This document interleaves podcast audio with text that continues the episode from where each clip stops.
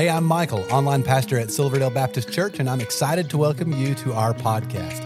Now, after you listen to this episode, I hope you'll stick around for just a moment. I'll be sharing about some resources we have for you, as well as a few things going on at Silverdale right now that we would love for you to be a part of. Now, I really hope this podcast is just what you need today to help you in your relationship with Jesus. Today, we are blessed to be concluding our series and our study of the book of Jude, and we will be studying today verses 24 and verses 25. If you have your Bible with you, you can open it up and go to verse 24 and 25 or your Bible app. And it is, as Taylor has already said, it is a doxology. But I want to say, in addition to it being a doxology, these last two verses in the book of Jude are, I think, two of the most encouraging verses that you will find in the Bible. I've been really blessed to be thinking on these two verses and studying these two verses. And I want you to know, church, I actually sleep better at night because of these two verses. And I want to explain this to you before we even start to unpack them today. I want us to see why I find these two verses so comforting. I want to share some heartfelt things today that I've really thought about. Maybe you've been coming to this service for quite a while, or this church, and maybe you've noticed that generally before I preach, I often say something like this: I'm glad to see you, or I'm grateful for you. Maybe you've heard that so much, maybe you think that's just a filler. That maybe that's kind of like me clearing my throat. Maybe it's just something I'm in the habit of doing, and so you're like, that's just Travis. That's how he begins his messages. But I want you to know that it's not a filler, and that I've actually thought through it. And I do it for a reason. I do it for two reasons, really. And it has really a lot to do with the verses that we're going to look at today. I do it for two main reasons. The first reason is I really am grateful for each and every one of you, and I want you to know that. I want you to know that this time together that we have is the apex. It's the height of my week. All week long, it's been great anticipation, and I'm just so grateful to see you. The second reason I say this, and I want you to hear me as I work through this, is that it's a reminder to me. It's a reminder to me. I need to be reminded of certain truths before I even begin to preach the Word of God. And so it reminds me that none of you are here today to hear me or my opinion. You're not here because of me. I need to be reminded of that. I need to be reminded it's by the grace of God that you're here. It's by the grace of God that I am here. And here's something I want to share with all of you, something that I have struggled with, and the Lord's been kind to me, but there's something I've struggled with ever since the day the Lord called me to be a proclaimer of the message. He called me into the ministry. Here's what I've struggled with, and it has everything to do with what these two verses are going to talk about today. I've struggled with this. I've struggled with this understanding. And maybe I've been struggling with the understanding of trying to see that, man, I don't carry this, right? Like in the back of my head, since the first sermon I've ever preached, I've always thought that perhaps this time that I'm preaching will be the last time anyone attends the church at all, right? That's what I think in the back of my head. Like why would anyone want to be a member of a church where God might call me to be a preacher? And even today as I'm coming, I'm thinking, this might be the last time. Maybe this is going to be the weekend that you discover that this isn't the church for you, or I'm not the pastor that you think that you need to be sitting under. And so, you know, I struggle with that and carrying that and thinking about it. I remember when we were in Africa. Once again, true story, we're in Africa, in Dar es Salaam, and Dar es Salaam is a primarily Muslim kind of setting, right? And it's just a tough place to be, and as far as preaching the gospel. And we're sitting there, we're part of a team, we're planning the church, and by God's grace, it is growing, and people keep coming. And I'm preaching, and I'm sitting there thinking, man, if a handful of people show up, that's awesome.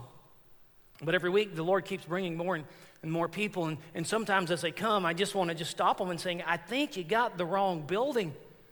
Did you understand who's going to be preaching today?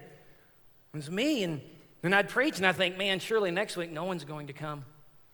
And so you kind of think on that. I think I struggle with that. I struggle on that because you see, guys, I know me. I know me better than any of you. I know the thoughts I think. I know the things that I do. I know I'm prone to stumble. Truth be known, and this is going to hook into what we're going to look at today. Truth be known, I am amazed that I am still stirred by the Word of God. It amazes me. I am amazed by the fact that my love for the church continues to grow. I'm going to tell you a fact, and this is truth, man. I love the church more today than I loved it last week. It amazes me. In fact, you want to see me get upset? Come talk bad about the church around me. Man, it'll rile me up. You kick the church. Man, it gets me upset. And that's why I find such great comfort in these two verses.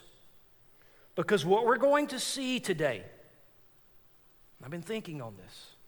What we're going to see today is that if my faith in Jesus and if my eagerness to know him and his word, and if my love for the church was dependent decisively on me, I would have ceased to be a Christian a long time ago. If I was the decisive factor in all of this, if it was me, I would cease to be fit for the ministry. I would cease to be fit for heaven. If I was the decisive cause, it would not come because it can't. But praise be to the living God that these two verses that we're going to look at tells me that the God that saved me and the God that called me is a God that will keep me. He is a God that will hold me, and he is a God that will deliver me. So I need not worry about anyone attending a church where the Lord would place me. And I need not worry about you. To a degree, I want to shepherd you well, but ultimately, I know I'm not the decisive factor. God is, and he's good, and he's faithful, and I'm telling you, it helps me sleep better at night. Oh, this is one incredible doxology, but I want us, after we finish today looking at these two verses, I want us to delight ourselves in these comforting words. So I'm going to read it, and we're going to unpack it. And my prayer has been that you too will sleep better because these two verses exist. Here's what Jude says, verse 24. Now to him who is able to keep you from stumbling and to present you blameless before the presence of his glory with great joy, to the only God, our Savior, through Jesus Christ our Lord, be glory, majesty, dominion, and authority before all time and now and forever. Amen. Straight up, church, I have less gray hair because of these two verses. They are so comforting. There are two grand comforting truths that we're going to see here, and we're going to just unpack them one by one, and you're going to see some other comforting truths really supporting these grand truths. But here's the first grand truth that I want us to see today, and it's this: what God accomplishes for us. We want to see this because it will help you sleep better, man. Here's what he says, verse 24. I just want to read it again. I want to hammer this in our heads. So maybe at night, you're worrying. You're worrying about if you're going to make it, if you're going to sustain, if all you're worried. I want you to repeat this verse in your head. Listen, now to him who is able to keep you from stumbling and to present you blameless before the presence of his glory with great joy. There are three staggering truths to be found in here. Three. First, we see God is able to keep us. Church, I want to say that again. I want to say it clearly. God is able to keep us. Verse 24, I'm just going to hit it again. And now to him who is able to keep you, believer, from stumbling. We're told unequivocally, God will keep us from stumbling. I mean, you know what a relief that is? Delight yourself in that. God is perfectly faithful. He is supremely powerful. He is infinitely loving, and he will not allow those whom he has saved to lose their saving faith. It's called the doctrine of eternal security. I find great comfort in it. Why? Once again, because I know this. If I was the decisive cause of myself being faithful to Christ, I would not stand a chance. I wouldn't. If I was the decisive, now I'm involved in this, but I am not the decisive factor in this. And I remember when the Lord saved me. I remember that. It was beautiful. The Lord saved me, and I heard the gospel. The guy told me the Lord saved me. It was tremendous. After that, man, I'm delighting myself in my God. I'm delighting myself in my salvation, right? And I remember this. I remember this distinctly. I remember a friend of mine, he comes up to me, all right? Maybe you have a similar friend. And I had to help educate him. But anyway, he comes up to me. He told me something I never even thought about. He said, hey, listen, I'm glad the Lord saved you. I'm glad it's going good for you. Hey, but Travis, check it out, man. You got to be careful. You got to be careful, Travis, because you might lose it. Church, I want to tell you something. That terrified me. It terrified me because you see, the greatest thing that ever happened to me was that salvation. And now this guy's coming up into me, and he's telling me that I can lose my salvation like I lose a remote control for a television set, which I lost every week. Terrified me. Praise God, the church I was in was encouraging me to read my Bible because I was. And I remember I came across this passage, Ephesians 2:8-9. I don't know if you remember the first time you read that passage. Oh, it's beautiful. The first time I read that passage, I remember reading it. Man, I'm doing backflips, right? It is a tremendous passage. I just want to read it to you. I read this. I'm worried. This guy said, man, you can lose this. And I'm like, oh, man, I got some. If anyone could lose, hey, church, if anyone could lose their salvation, I would be the first one to lose it. I want you to know that. But I get to Ephesians 2:8-9, it says this, for by grace you have been saved through faith, and this is not your own doing, it is the gift of God. I read that, I'm like, yes, I knew I didn't do it. I couldn't have merited this. It's amazing. Not a result of your works, so that no one may boast. Guys, I remember reading that. And I'm like, yeah, boy. I'm calling my boy up. I was like, dude, you been reading your Bible? Because I just found something, and I want you to check it out. You see, here's the thing. Yeah, I may lose my remote control to my television set, but I'm telling you, according to what I'm reading, Ephesians 2:8-9, and I've learned many other beautiful verses like we're reading today, I ain't losing my salvation. Because I didn't do anything to get it. Because I couldn't. And if it could be lost, I would have already lost it. Now, real quick, I realize some people get pushed out of shape here. We're not going to go into this too deep. I want you to understand this does not mean that you can live a life of unrepentant sin and still be assured of heaven. Eternal security is not a license to sin. And if you think it is a license to sin, that means you don't even possess it to begin with, because those who have been saved are indwelled by God the Spirit, and they desire what God desires, and you're not going to live any way. In other words, man, a saved woman will not sin without repenting and have a smile on their face. Clearly, we got to be active. Clearly, we got to remain in the faith. But the decisive cause is not me. It's not me. Thank you, Jude, for the reminder. Rest in that, church. But he's not done. He goes on. He says, not only is he going to keep us, he says, God is able to present us. Beautiful. Check it out. And to present you blameless before the presence of his glory. Oh, man.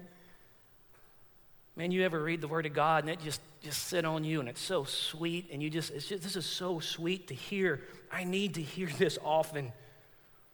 Look at that word present. In the Greek, it literally means to be made to stand.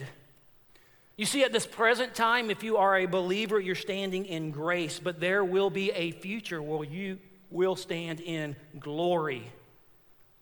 And isn't that the ultimate goal of life? Isn't that your heart's desire, to stand in the presence of the living God? What could ever surpass that? And I can't do that on my own. I sometimes hear people, I don't know, maybe it was on my vacation, I heard someone talking about this, I can't remember, but bucket list. And people talk about bucket lists, all the things they want to do before they die. I want to skydive, I don't know, travel, whatever. There's these long lists.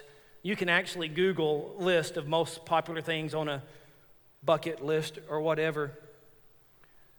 But I was thinking, as a believer, man, bucket lists can be really kind of, they're just an odd thing. Because here's what I'm thinking. You know what I want with my life? I want to, at the end of it, to have lived it in such a way, namely by calling upon Jesus Christ to save me and working that out. I want to pass and I want to be presented standing blameless before the presence of my glorious God. I'm telling you right now, please hear me. If you got a bucket list and it's anything other than that, you got a lame bucket list. I'm just telling you. Chris, hey, okay, so side note. You can thank me later or not. Listen. Christian bucket list should look a whole lot different than non-Christian bucket list. It should.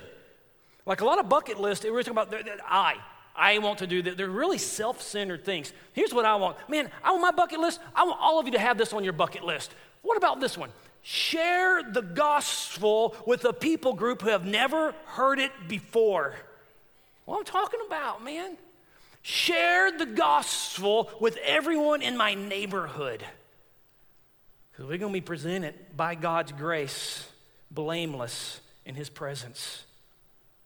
Jesus does it. Jesus alone, not your ability, not your works, not your religiosity, not your awesomeness, Jesus.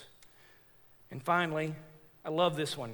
As this verse, it closes out. It says, God is able to bring great joy. And that's how I stated it, because it says, with great joy. Now it's interesting. Some people have this perception that perhaps you will stand before the living God, but you're not going to do it with great joy, or you might do it kind of in a terrified, kind of scared way, but that's not what Scripture says. If you're a believer, if God has saved you, if God's Spirit indwells you, you are going to be presented with great joy, blameless, great joy. Come on, church. Is that not amazing? Is that not comforting? So that's the first kind of grand, comforting truth we see, right? He's going to keep us. He's going to present us. And there's going to be a lot of joy. Not a little bit of joy. Great joy. Come on. That's what I'm talking about, church. But he's not done. He's not done, guys. There's one other grand, comforting truth that he wants us to see. So we've just looked at what God does for us. Now, verse 25, we're going to see what God receives from us, all right? You may be thinking, I don't know, man. I don't know. What's God going to receive from me? Like, what do I possess that I can bring before God Almighty? Well, church, there's really only one thing that you possess that you can bring to the living God. And here's the good news. It was the reason you were created, right? The one thing you can give him is the one thing you were created to do. What is it? Give him your worship. That's what you can give the living God. Look at verse 25. To the only God, our Savior, through Jesus Christ, our Lord, be glory, majesty, dominion, and authority before all time and now and forever. Amen. In that, you see, we're going to move a little bit quicker here, but at least four reasons that we praise and worship our Almighty God. First reason is this. He says, there is only one God. Church, there is only one God. He says it, to the only God, our Savior. We need reminding of this. Hey, there's only one God. There is only one God. Let me say it as clearly as I can. The triune God of the Bible is the only God. Church, there is no other. Let me kind of break it down. Your job, not a God. Your family, not a God. Your work, not a God. A God. Your popularity, not a God. Your looks, not a God. I got a list of them. Your position, your title, not gods. Sex, money, they are not gods. Crazy thing here. They don't even claim to be a God. So we need not be bowing our knee to these things. I've said this before. One day, every one of us, this may have already happened. It may be going to happen. It may be happening to you right now. It's definitely going to happen in the future. You will take a punch to the soul. And church, I want you to know right now, if you got your knee bowing to any of these other things, like your family or your job or your popularity or your looks, they will all fail you because they're not a God. Please do not be found in a position of bending your knees to one of those things. And he's reminding us, Jude is reminding us, there's only one God. Question is, here's the question, does your life reflect it? Like let's say somebody is observing you. Would they be able to look at you and say, that is an individual that only bows their knee to one thing, the living God? But he's not done. He says there's only, what does he say? Check it out. He says, the only God, and then he says, our Savior. Real quick, that's interesting. It's interesting because we're not accustomed to looking at God the Father as a Savior. We don't often say that, right? The New Testament, I was studying this, about 15, 16 times says Jesus is our Savior, but about 8 times it also refers to God the Father as our Savior. And that is what Jude is reminding us of here. The source of our salvation is God the Father. John 3:16 says, it is God the Father who sent the Son. For God so loved the world that what? He gave his only Son, okay? So first, we praise him, we worship him for his exclusive deity, all right? He's going to move on. 2, we worship him because he saves us through, look at this, Jesus, right? He's the only God. We worship him. You worship him because he saves us. That's what, through Jesus Christ our Lord, okay? So God the Father is the source. God the Son, Jesus is the mediator. He does this interceding work. His life, his death, his resurrection, his ascension, his sitting in glory. The focus is on Jesus. Jude is reminding us that salvation is through Jesus. And man, we worship him. That's what we gathered here to do today, right? We're here to worship him. He keeps going. We worship him because he has all the power. Look at this. He stacks these adjectives. Be glory and majesty and dominion and authority. Man, we could do a sermon on this, but I'm going to break it down really quickly. Glory. Glory is the sum total of all that is God and all that he does. Everything about God is glorious. Majesty. That talks about his greatness, his worthiness. Guys, he's not simply the king.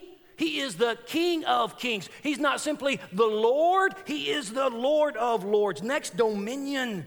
That means he is sovereign. He rules over all things. There is nothing that he does not rightfully stand over and rule. Then it says authority. That means he has the absolute right. He has the absolute right to use this power. Glory, majesty, dominion, and authority. Church, that is our God. Finally, he says we worship him because he is, eternal. before all the time, before all time, and now and forever. Amen. I love it. Like, guys, that is so comforting, is it not? Like how long is he going to be the only God? Forever. How long he going to have all the power? Forever. How long he going to be on the throne? Forever. So yeah, you find yourself in not worrying about all these things. Maybe you want to get some NyQuil? Put the NyQuil up, man. Read Jude 24 and 25. It's so comforting. And then, I know it's been a rough book, guys. It's a short book. It's been rough. He ends it with one word. Amen. Amen. Simply means, that's it. So be it. It's the way it is. Amen. Amen. And I say, right on. Right? Come on, we're going to sleep. That's an encouraging doxology. Church, it matters what you think. It matters what you think. We want our thoughts on God to match as closely as possible the actuality of God. There has been false teachers. There are false teachers, but we want to be good theologians. It won't always be popular. It won't always be easy, but we want to contend for the faith. Now, as we're closing out, I want to do one final thing. I want to share something with you. I spent some time the last couple of weeks studying some early church history, because here was my question. I want to share this with you. Some of you will I think all of you will appreciate what I'm about to say. I hope so. My question was this, as we've closed out the book of Jude. What happened to Jude after he wrote this letter? That was my question, okay, in my head. So I thought I'd spend some time trying to study this. And I actually spent too much time, and so I'm going to share some of it with you. So so let me just there's a few things we can gather. Let me just go through this real quick. In 1 Corinthians 9:5, you can write this down. We're told by Paul that Jude was, and James both were preacher, missionaries, and they traveled around. Now here's the interesting thing. The Word of God tells us he had a wife. I want you to just think about that. Jude had a wife. Okay, now here's my thinking. If the man's got a wife, he might have had children, okay? So is there any first or second century historical documents that would attest to Jude having any children? Well, no. But there is something said about his grandchildren. And I want to share this with you. This isn't Bible. This is early church history. You can look it up. A man by the name of Hegesippus, he was an early 150, somewhere in there, church historian. Here's his account. I'm actually going to read it to you because I want you to see this. But there was this really evil emperor called Domitian. He was really the first Roman emperor to start persecuting the church. And he's killing the church. He's martyring people, right? He's doing all this stuff. He's actually the emperor who had John expelled to Patmos. He had a niece that became a believer, and he expelled her. Now, that's all history. We know that. There's other documents supporting that. But according to this early church historian, the emperor, Domitian, asked, is there anyone related to Jesus? Because I'd like to talk to them. I want to know more, okay?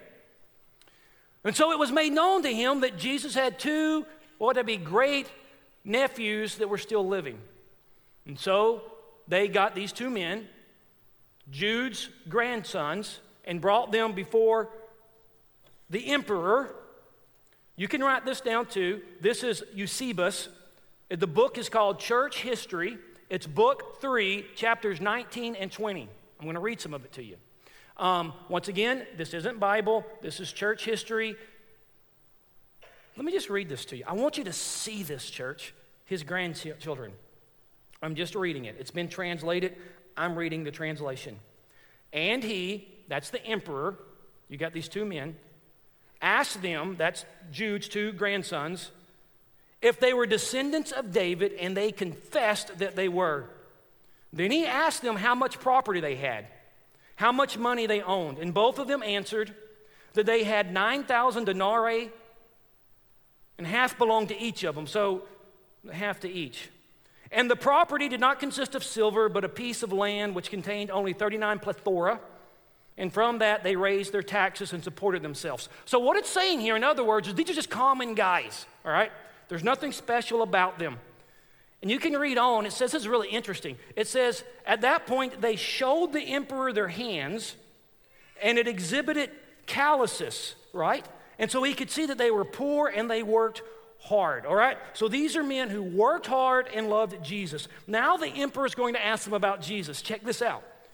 This is according to Eusebius. And when they were asked concerning Christ and his kingdom, that's the first question, of what sort it was, that's the second question, and when it would appear, that's the third question, they answered. And they contended, the very thing their grandfathers told all of us to do. Here's what they said. They said, it's not a temporal nor an earthly kingdom, but a heavenly and angelic one, which would appear at the end of the world when he should come in glory to judge the quick and the dead and give unto everyone according to his works. Guys, these guys were good theologians. They knew their Bible. They were ready to contend. They're before a man that would kill them. They're before a man who was persecuting the church, yet they boldly contended for the faith. According to this early document, they're good theologians. Now check this out. Upon hearing this, Domitian did not pass judgment against them. It says, but he despised them because they were of no account. They're poor. They're of no account. He lets them go, and check this out, and then he puts a decree out to stop all the persecution of the church. That's amazing. It's amazing. He stopped the persecution. Now, we do know this from history. Domitian did stop persecuting the church. Now, whether or not this was the decisive reason or not, I don't know, but according to this early church historian, it was one of, if not the reason, he stopped persecuting the church. In addition, other documents tell us this. It's at this time he allows his niece to return to the empire. Second thing we're told, different documents tell us this. At this point, John, who's on Patmos, was allowed to return to Ephesus. There's other documents supporting that as well. Now, all of this, there's not a lot of documents supporting all of this stuff. I don't know. All I'm saying is we have this account. Here's what I want us to see before we end today. Here's what I want us to know, right? It appears from this historical document that Jude's two grandsons were brought before a wicked emperor who's persecuting the church, and they boldly contended for the faith, and as a result of that, the church was blessed. My prayer has been and is that we will be a people who are just like this, that in the midst of persecution, when it is very difficult, that you and I would be good theologians, that we would proclaim lovingly and kindly the goodness of our